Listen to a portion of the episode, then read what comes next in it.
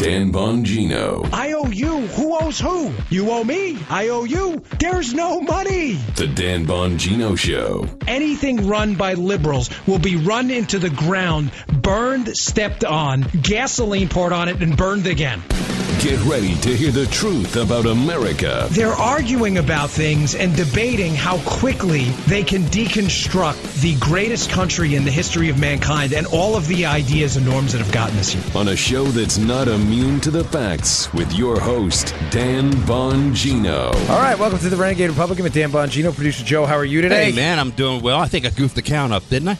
That's all right. We're back on Facebook Live today, doing a little uh, free preview on Facebook Live for our audience. I know, always please subscribe to my podcast on iTunes and SoundCloud. People ask me, hey, does it matter if I subscribe or listen? Well, yes, it does. It helps us a lot if you subscribe, but that's totally up to you. We really appreciate it. It makes a big difference on our rankings at iTunes but uh, and, and elsewhere, but that's up to you. All right, a lot to talk about. Let's get right into this. So last night I was in for Levin covering this growing, explosive, unbelievable scandal. You know, I get it. A lot of liberals that listen to my show that send me hate mail and email. Mm. You're going to gaff this off because you'll defend Saint Obama and genuflect in front of your, you know, your sainted, uh, your, your sainted loved one, uh, Barack Obama, no matter what he does. It doesn't matter if it was revealed tomorrow he robbed banks for a living, you would defend him as being Robin Hood. Mm. But this, it, Joe, this unmasking scandal that's now exploding oh, thanks to the reporting of Fox News is, is hard to believe. Now, I filled in for Levin last night. For those of you who are not aware what's going on, I'll give you a quick background on this. It's very simple. This is it. It's very simple to describe what happened with Barack Obama and President-elect Donald Trump. Barack Obama spied on his political adversaries. There you go. His administration. That's it. I said last night, liberals love slogans. You want a new slogan? Obama spied, Susan Rice and Jim Clapper lied. There's your slogan. All right. It, there's, there's no... robust, vibrant, intellectual capabilities needed to understand what happened. Barack Obama spied on Donald Trump. Eat, own it. Own it, libs. Now, why is this now a story again?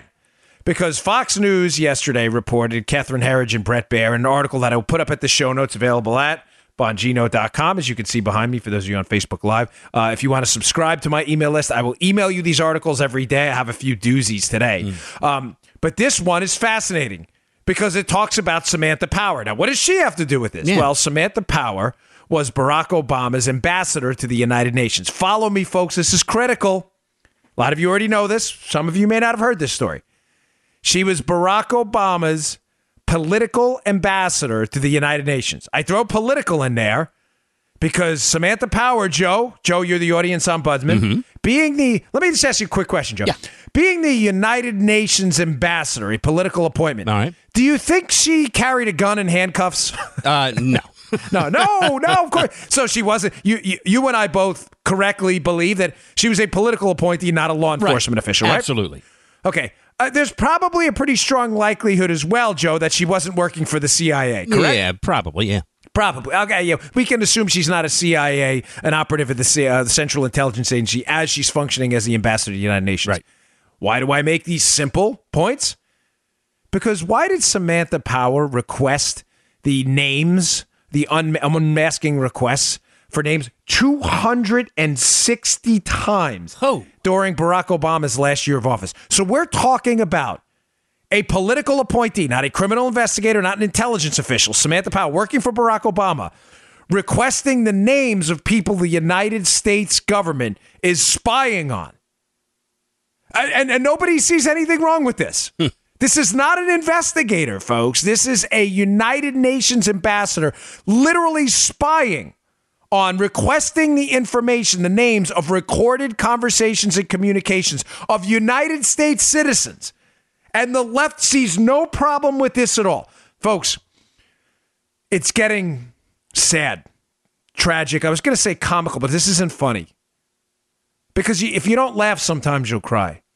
But watching liberals defend this is is is, is a head scratcher. Mm. You know, we're looking at the, you know how people evolve and become better human beings? We're looking at devolving here. We're devolving into a police state where an outgoing presidential administration spied on the president-elect and his people, and liberals see nothing wrong with this at all. Now, I'm bringing this up today, not to beat a dead horse, but because I got a call last night filling in for Levin from a caller. We don't do callers on this show, but obviously we did. Uh, uh, we do on Levin's show. Right. And a liberal called in, nice enough guy, but he made a point that was so outrageously stupid that I feel the need to bring it up today because this is the liberal mentality. This is why I love taking liberal callers when I'm in on that show, because they explain everything in in two or three seconds. The guy said, well, eventually they're going to get the goods on somebody in the Trump administration. Oh, oh, oh, okay. Let me get this straight. Joe, so now yeah. we're investigating people, not crimes. Right. In other words, we don't like our political adversaries. So what are we doing now? We're defending as liberals the idea that when we lose an election, eventually, if we just choose to investigate people, we'll find the crime. Right. That's not the way it works, ladies and gentlemen. Do you know how dangerous that is? That is the very essence of a tyrannical regime. The idea that you can target your political enemies, but don't worry, eventually you'll, quote, the guy said this, Joe, I'm not making this up, mm. eventually you'll get the goods, air quotes. Nice. You will get the goods on anyone when you target people and you don't target crimes. Folks, I was a federal agent. I was a cop. I know how this works. That's just a fact. I was there. I did it. People walk into police stations and to Secret Service offices and F B I offices, and they report crimes. They don't report people. Now, they may report people who've committed crimes, but you do not walk into a police station and say, I want to report Joe Armacost. Mm. For what? I don't know. I'm sure he committed a crime. We just need to open an investigation. We'll get him eventually. You know what? Joe, they're probably right. Yeah. Just like if someone walked in there and said, I want to report Dan Bongino, right. you will get him for jaywalking or you'll get him for something. They're right. They will owe everyone listening to this show on Facebook Live, everyone listening to this show on podcast, iTunes, SoundCloud, iHeart, wherever you're listening, Bongino dot com, Conservative Review, every one of you has committed a crime. You have. If you allow the Obama administration to get away with this and the reporting of people and not crimes, we have completely broached that sacred pact between government and people in a liberty-loving constitutional republic. It's over, folks. It's over. Now we can walk into the Obama administration and say, hey, my, my gosh, we just lost an election. We just lost an election to Trump. What do we do now? I got an idea. Let's open a criminal investigation. We'll find some. We'll get the goods, Joe, eventually. Mm-hmm. Now, the doubly, triply disturbing about this case, as if I needed to say any more. Mm. Couple quick points, and I'm going to move on from this. The lying now about the case is is getting outrageous. Larry O'Connor from uh, W M A L hosts a show up in D C Uh, uh, has written a few pieces for Mediaite, and in those pieces, he documents out, you know, one, the Mark Levin's fight with this story for a long time. Mark's been fighting, uh, you know, the media on this story forever. Mark All Levin right. exposed this story six, seven months ago. But Larry O'Connor documents out this morning how Jim Clapper, the former uh, D N I, Director of National Intelligence under Barack Obama, Jim Clapper, lied. Folks, he straight up lied. In March, he was asked, asked in, asked in an interview, clear as day, do you know if the Trump administration was surveilled or any of their team members were surveilled? You know what? Do I have this thing? I'm going to read this because I you, you may think I'm messing with Mm-mm. you here, and that's fair enough. I may have, you know what? I have the exact quote right here. Right. Here it is. Let me read this to you. Here's Chuck Todd on Meet the Press asking Jim Clapper in March about the surveillance of the Trump team, which we now know happened. That we, it's no question they unmasked people, Susan, uh, Samantha Power, two hundred sixty times. And we now know that Paul Manafort was wiretapped, Trump's campaign manager. Okay, here's Chuck Todd asking Jim Clapper this in March. Yeah, I was just going to say, if the F B I, for instance, had a FISA court order of some sort of surveillance, would that be information you would know or not know? Jim Clapper. Yes. So he would know about it. Right. Chuck Todd, would you be told about this? Jim Clapper, I would know that. Chuck Todd, you'd know if there was a FISA court order? Jim Clapper, yes. Chuck Todd, on something like this. Jim Clapper, something like this? Oh, absolutely. Chuck Todd, and at this point, you can't confirm or deny whether that exists. Here's the money shot. Clapper, I can deny it. Hmm. Mm.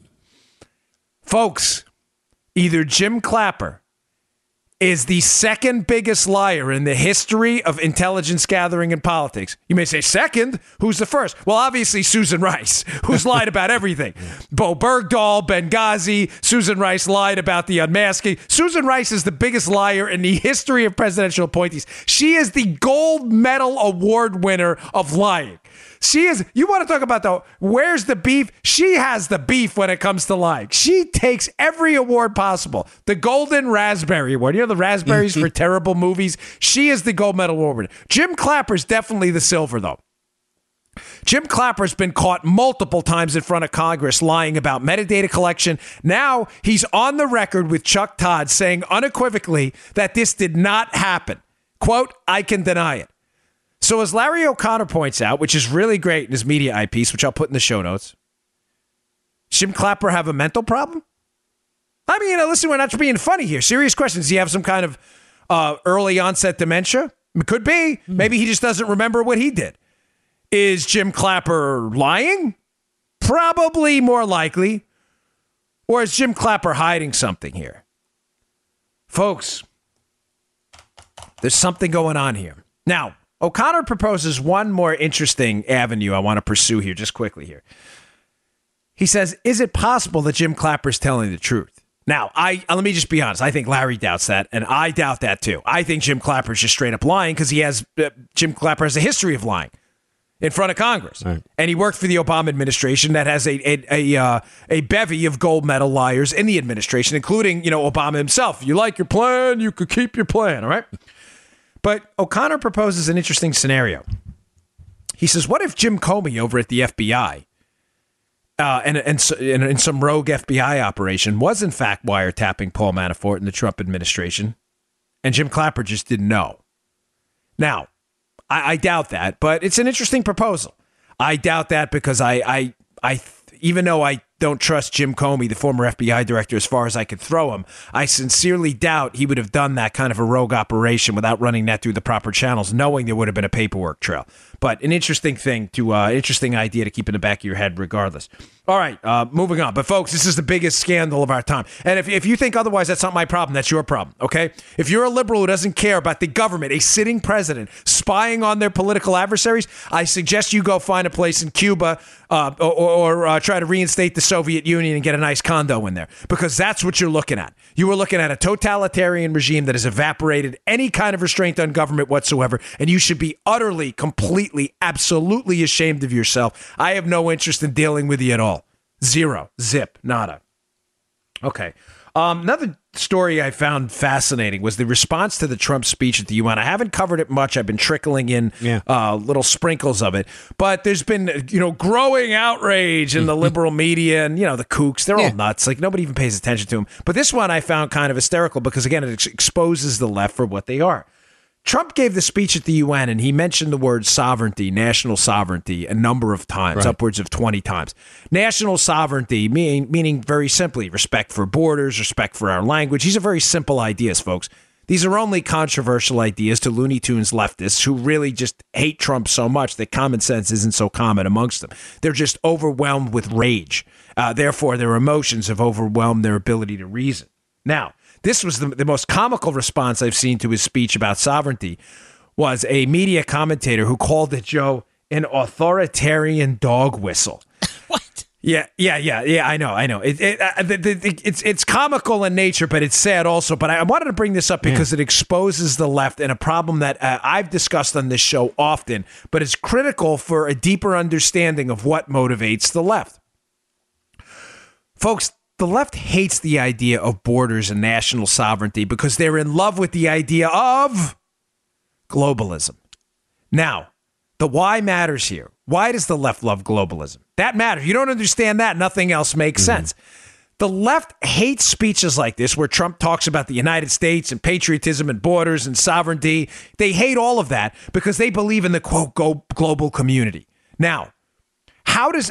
The, again, the why matters. Why does globalism benefit liberals? Think this through for a second. I know you've heard this a thousand times, Joe, so I'm not mm-hmm. expecting you to answer something. But think about this. If you're a liberal, you know, if you, I'm not talking about all Democrats here. I'm talking about the far-left radical liberals. Far-left radical liberals who are intelligent, and many of them are. You may not like their ideas, but they believe in the overwhelming power of the state and the diminution, the, the diminishing the power of the individual, getting rid of the individual as an as as the locus of control in someone's life. Your state will control everything. Now, they know their ideas suck. This is obvious. To, I'm, I'm telling you, they know this. They're not stupid. They know people don't like higher taxes. They know people don't want the government to control their health care. They know people don't want to control where their kids go to school. They'd rather pick on their own. They know these ideas are unpopular. Right. Allowing these ideas, in their terms, to fester anywhere, crazy ideas, Joe, like liberty and freedom, allowing those ideas to fester anywhere will do what? Allowing those ideas to grow will create a laboratory of innovation of personal liberty that will undoubtedly succeed. Economic freedom and liberty, school choice has worked almost every place it's been tried. Economic liberty has. School choice, we've had some isolated examples of failure, but really over, it's been overwhelmingly successful. Getting to the point, they can't have that happen anywhere, Joe. Mm. So the minute you institute a global policy of high taxes, Joseph, there's nowhere to go. Right. By the way, those on Facebook Live asking who Joe is. Joe is on is the producer of the podcast. So if you want to listen to the podcast on iTunes, you can hear Joe's commentary as well. We're working on a fix for that quick. You'll yes, like it, are. I promise you. So don't worry. Have no fear.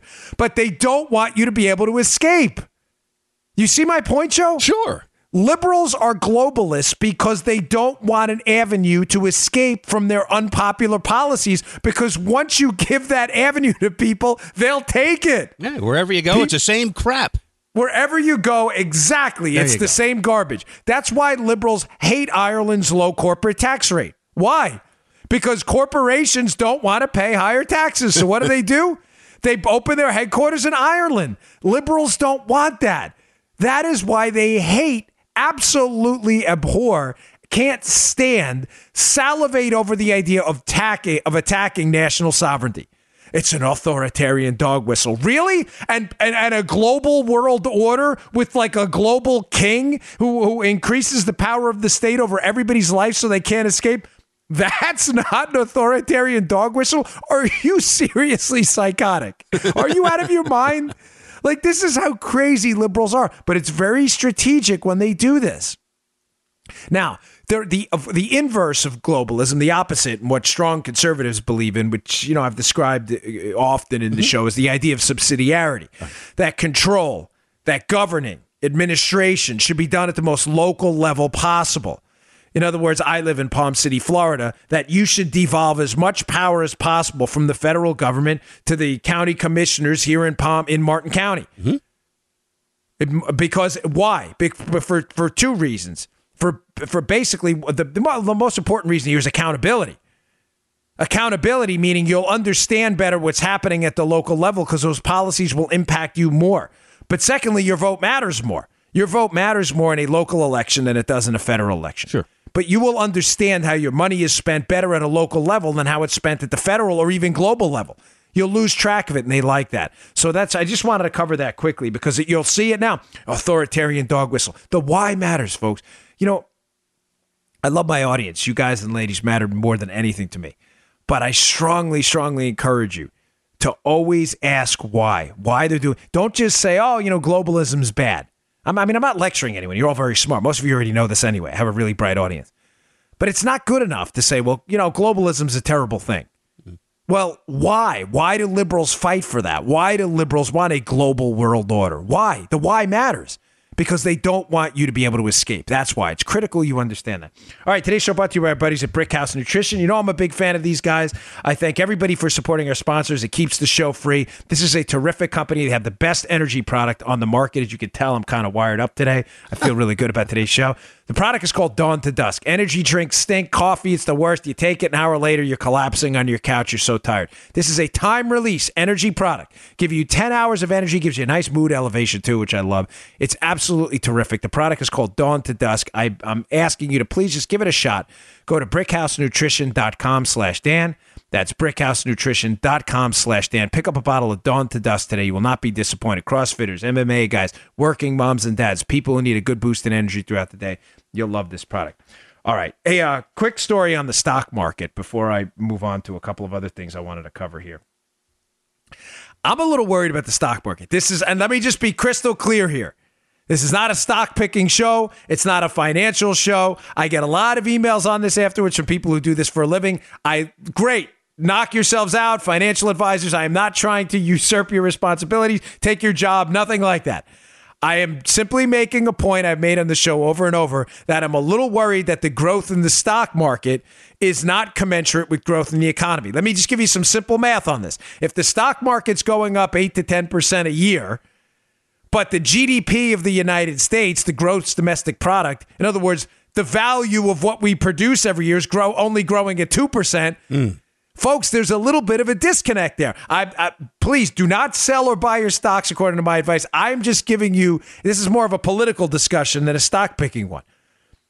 But do you see my point here, Joe, that mm-hmm. how the stock market is going up and it's not corresponding to actual economic productivity? Yeah. So that should say something to you. I mean, the best example on a microcosm would be if Joe owned, say, a, a whatever, a coffee, uh, coffee cup factory, and he was producing coffee cups. Right. And Joe's output, his productivity, what he's producing, that's what productivity is. That's what our, our gross domestic product is, a measure of what the nation produces. Mm-hmm. But when you know we get into big you know, national numbers, people get confused. Make it about Joe's Coffee Cup Factory just for a minute here.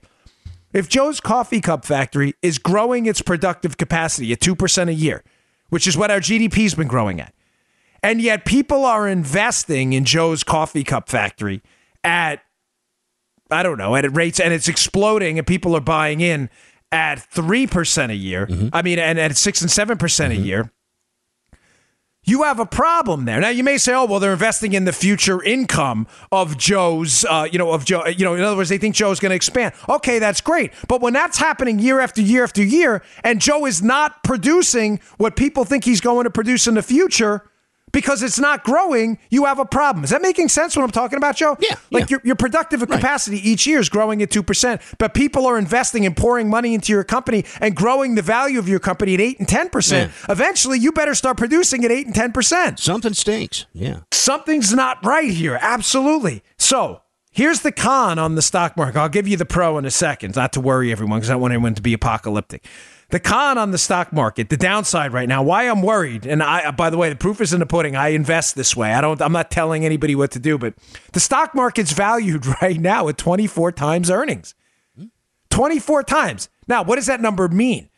Historically, the value of the stock market's been valued over time on average at about fourteen times earnings. So in other words, the value of the company is, is, is twenty-four times its earnings right now, when historically the value of all the companies that represent the stock market's only been fourteen times. Wow. Folks, do you really think the economy's growing at such a rate to justify that? Again, I'm not telling anybody what to do. I'm just saying, be really careful, be cautious. And it's not about Trump. It's not a, it is about Obama, but it's not about Trump's doing, I think, what he can do. And the only thing he can do.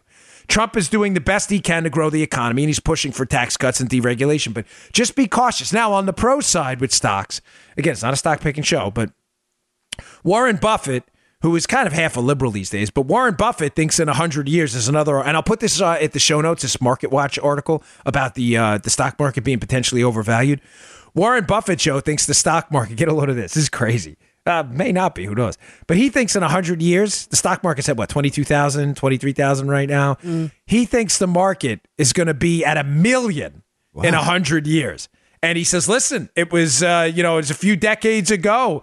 Uh, you know, it was at eighty-one and now it's at twenty-two thousand. Like, it's not that uh, it's not that out of the realm of possibility. You know, in the sixties, it was that low. Now it's at twenty-two thousand and now it could be at a million. So he says, listen, uh, he makes a good point. He goes, the, the, the nation's richest billionaires, they're not pulling out of the stock market. Mm. So why would I? Like, he says, that doesn't make any sense at all. All right, uh, moving on. But just my bottom line is, be cautious here. I I I, I have with my stocks, and I I think uh, I think a word of caution is uh, necessary at this point. All right, the Obamacare debate is uh, is heating up again, Joe, with this Graham-Cassidy yeah. bill. And you know, I I did a show yesterday on on Jimmy Kimmel. Mm-hmm. Now, Jimmy Kimmel has a late night show, and again, I will I will handle this delicately, and I do it by choice. And I know a lot of people went after me on Twitter because I I tweeted out to Jimmy Kimmel, who had made a statement on his late night show with his rather big audience, mm-hmm. that you know he didn't approve of this uh, new Obamacare replacement bill, mm-hmm. and that it doesn't meet his test, and that it's going to take away insurance from people. And I had made the point that he's just not, he's just making that up. Like, that's just, he, I'm sorry, like with all due respect to his child's health situation, for those of you who don't know, Jimmy Kimmel's son was born with a really uh, bad heart condition, but, and then I really feel for him. I do. And he has all my sympathy here, but that doesn't entitle you to say things that are factually incorrect. And what's bothering me right now about this Obamacare replacement bill that's been gathering some steam, Graham-Cassidy, which is not perfect, folks. I have a lot of problems with it, is that liberals right now are doing the same thing they've always done, which is propagandizing and not telling you the truth about what's actually in the bill. Mm-hmm. Now, let me give you some numbers, because we do facts and data on this show, and facts and data should matter, although I have no illusions that they actually matter to the left, okay? Okay. Here's the first number that's gonna should bother you. Medicaid spending, folks, has exploded. It has exploded in the states. Medicaid, for those of you who are unaware of what it is, is a is a federal government-directed program. It's a partnership with the states where the federal and state funding is used to support people to get government-controlled health care who don't have the ability financially to do so. Medicaid spending has exploded, folks. It's going to bankrupt us. Now, you think I'm making this up? It has grown at seven point five percent a year, every year since two thousand. Now, again, simple numbers here, Joe. Mm-hmm. If Medicaid spending is growing at seven point five percent a year every year since two thousand, but federal tax receipts are not growing at that rate, sooner or later, you are spending more money, correct, Joe, by simple math, yeah. than you are taking in. Now, right. there's nothing unusual. This is not crazy. This is not Al Gore math. What I told you is a, for liberals who are having a tough time understanding this, what I told you is a matter of simple reason and arithmetic. If your tax receipts are not growing at the rate you're spending money, eventually you are, are on an absolutely certain path to bankruptcy. Yeah. Medicaid uh, funding has exploded in the country. Now, liberals are going absolutely wild because Graham-Cassidy, which is this Obamacare replacement bill sponsored by Lindsey Graham and Bill Cassidy, Republican senators from South Carolina and Louisiana, respectively. Here's what it does, Joe. Mm-hmm. It puts a per-person cap on this type of Medicaid spending. Okay. The liberals are going wild. Caps on spending. Oh, my gosh, we can't have that. Caps on spending. We, why? Because liberals don't care about bankruptcy. I've said over and over on this show. Far-left radical liberals, not all Democrats, but far-left radical liberals don't see bankruptcy as a problem. Why? Because once they see bankruptcy, national bankruptcy as a problem, they see the state as the only entity capable enough to pull us out of this bankruptcy and become the, the ultimate controller of all cash flows and all economic activity. But the only way to do that is a national bankruptcy. So far-left radicals don't see bankruptcy as a problem at all.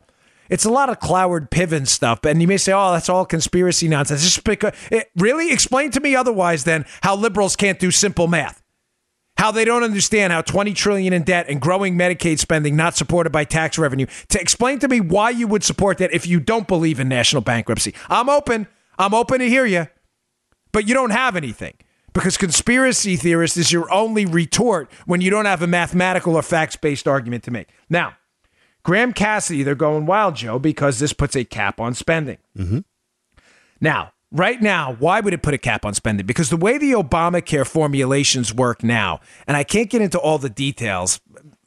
You know, I could, but I'd bore you to death. The bottom line is this. The Obamacare Obamacare instituted a series of payments to the states based on all kinds of formulas that have led to really unbelievable disparities. Get a load of this. This is crazy. Hmm. This number is going to throw you for a loop. You, I'm not making this up. This is all in the Wall Street Journal today in an article I will put in the show notes, by the way. It's a very well done piece by a uh, researcher at the Hoover Institution at Stanford. Joe, what's what state do you think is richer, Massachusetts or Mississippi? I would I would pick Massachusetts. Yeah, and you would be correct. You're yeah. like on a roll today. You were three for three yesterday, Boom. now four for four. Massachusetts is far richer than the state of Mississippi. Mm-hmm. Now, federal government money for Medicaid given to Mississippi, four hundred dollars per person. So, Joe, we're all clear. Mississippi has a lot more lower income folks and lower. Uh, it is uh, the, the, the economic productivity right now is lower in Mississippi than it is in Massachusetts. It's not as rich, right? Right.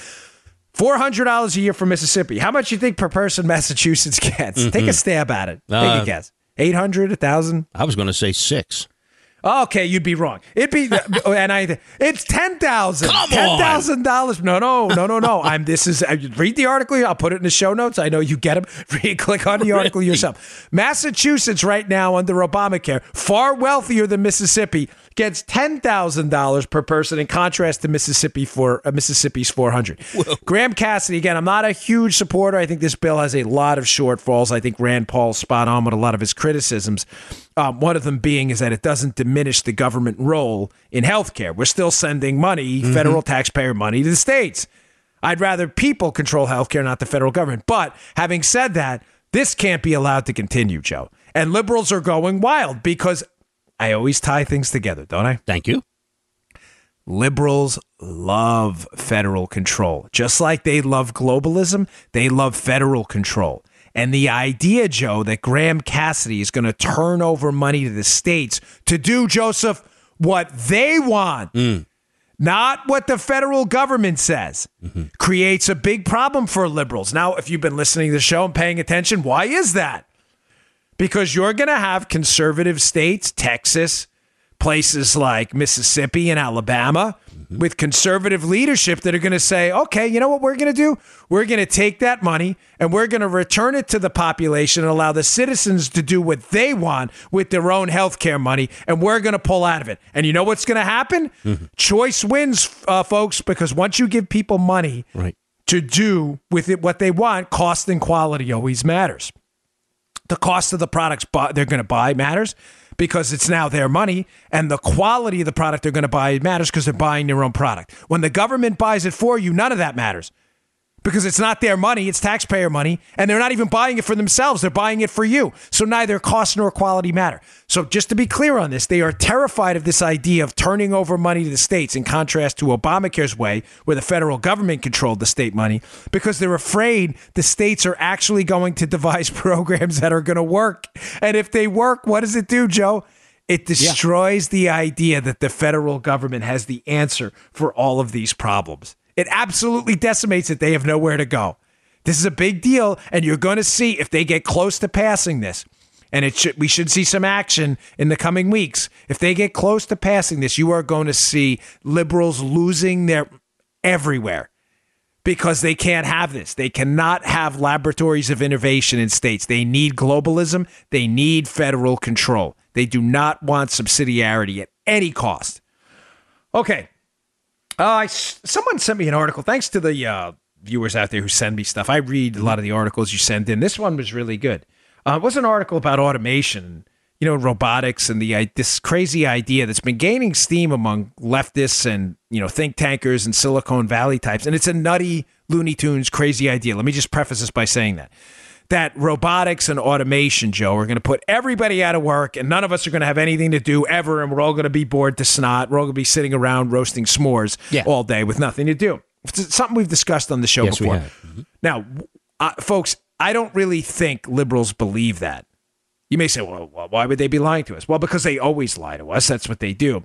But I think liberals are pushing this idea that automation is going to put us out of work, not because they believe it's going to, but as a vehicle to pass the universal basic income, which is a liberal dream. I mean, they have wanted this for so long. A universal basic income is a government-provided salary. It's as simple as that. Mm-hmm. The government takes money to taxpayers. Everybody gets, say, thirty thousand dollars a year as an income. Now, why would liberals want that? Because liberals want to control the economy, and they like to control people because they like the power of an of, of an all-powerful state. And what better way to control people, Joe, than to control their health care through single payer yeah. and to control their income by giving it to them? So let me just preface this conversation by saying I don't believe this is going to happen, and I don't believe liberals think robots are going to put people out of work en masse. I believe they're only doing it to get the government to institute a universal basic income because they like to control people. That's the liberal dream. But it's an interesting piece by a guy named, uh, uh, what's his name? First name is Don. I'll put it in the show notes. It's a really good piece. It was sent to me by a uh, a listener. And he describes something I've discussed on the show before as well, that, th- th- folks, this is nonsense. Automation and robotics and the growth of robotics and the growth of automation has been happening forever. And it doesn't decrease labor overall. It just decreases really hard labor. I tried to sum it up. I, I took a note before the show because I, I don't want to beat this thing to death, but I wanted to leave you with a quick tidbit of information to describe this. I said jobs in the field aren't going to de- decrease. Like, think about agriculture. Mm-hmm. Robotics aren't going to decrease the jobs in the field. It's just going to decrease the tediousness of the work. And what I mean by that is, okay, one hundred years ago, you were in the field, you know, tilling the soil yourself, or with a of a with a beast of burden, you know, ripping up the soil. And you're out there sweating and wiping your brow. Yeah. Now, you know, machinery does that. A John Deere or a Caterpillar equipment or whatever it is does that for you. But somebody at that point has to manage the equipment, has to manage the purchasing of the equipment. Someone has to manage, uh, you know, the growth potential of the field. Someone has to have a mathematical formula for, for water distribution on the field, for, for uh, you know, weed killers on the field, for fertilizer. All of this stuff created not no jobs, Joe, mm-hmm. automation that is, just different jobs. Whereas you were out in the field sweating, potentially getting, you know, run over by your own, uh, you know, dying out in the field from infection or malaria or disease or or a heart attack. Now what happens? Now you're inside. You're running a spreadsheet. You're you're doing these diagrams on water, uh, you know, water for the field. You're figuring out how to financially manage the options on your on your crop product. Mm-hmm. This is not what's happening. We are not going to lose our jobs. They are just going to be easier physically. Don't fall into this stupid leftist trap. It's a liberal trap. I'm, listen to me, please. This is a trap. The why always matters. This automation and robotics are going to make us all unemployed in fifteen, twenty years is a trap. It's a dopey trap set by liberals designed exclusively to, to introduce an avenue for the universal basic income. That's all it is, folks. Please don't fall into the trap. That's not, that has not happened. Look at what happened in banks. Oh my gosh, the automatic teller machine was going to put everybody out of work. Right. No, that's not what it did at all. What did it do, Joe? It took mm-hmm. people from behind the counter who were tellers, and it made them loan managers. Mm-hmm. It let them hire more security guards. It let them build out the bank. So it hired more arch- they hired more architects and construction people. It freed up capital to hire other people for less tedious jobs and more value-added positions. This is a sucker's play, one hundred percent if you believe in this. But it's a really good piece by this guy. He's a younger writer.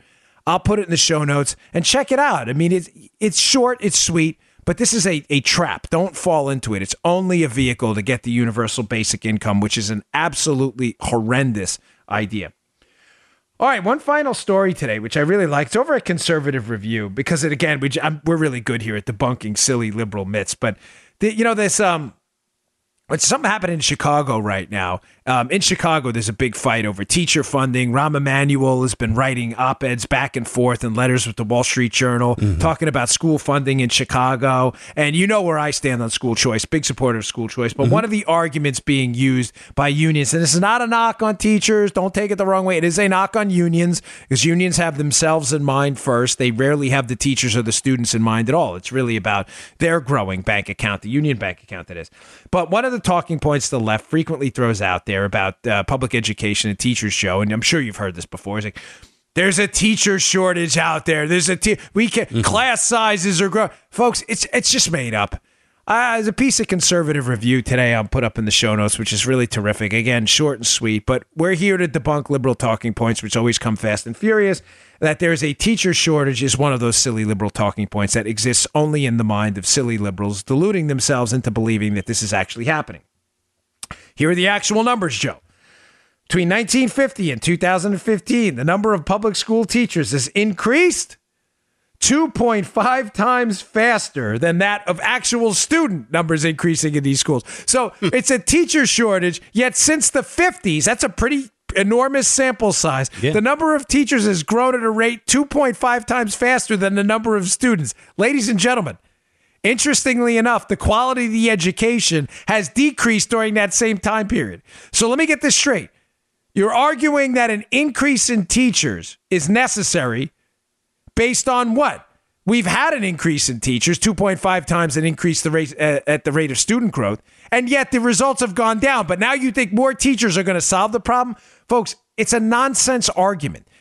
But it's important you put this in your library of facts and data, because I assure you at some point in your life, you are going to get into a debate with a liberal kook who's going to bring this up, that there's a shortage of teachers and there's a, sh- a shortage of money when it's not true. Since I was born in nineteen seventy-four, Joe, do you know since the nineteen seventies, mm-hmm. in inflation-adjusted dollars. Education spending at the federal, state, and local level has exploded at a rate of four hundred percent. And results have gone down, if not flatline. Right. So don't tell me we're not spending enough on education. Don't tell me there's a teacher shortage. Let's argue which, what actually matters. But what are we doing wrong in the public education system? And the answer is we're micro, micromanaging these people to death and telling parents where their kids have to go to school. I find it awfully ironic that in Prince George's County, Maryland, as I've said repeatedly, you have the University of Maryland, and right, what, a couple miles away, you have a public school. Mm-hmm. The University of Maryland is one of the best uh, institutions of higher learning in the country. And yet the public school in the exact same county is terrible. Well, why is that? Folks, it's simple. Look no further than this.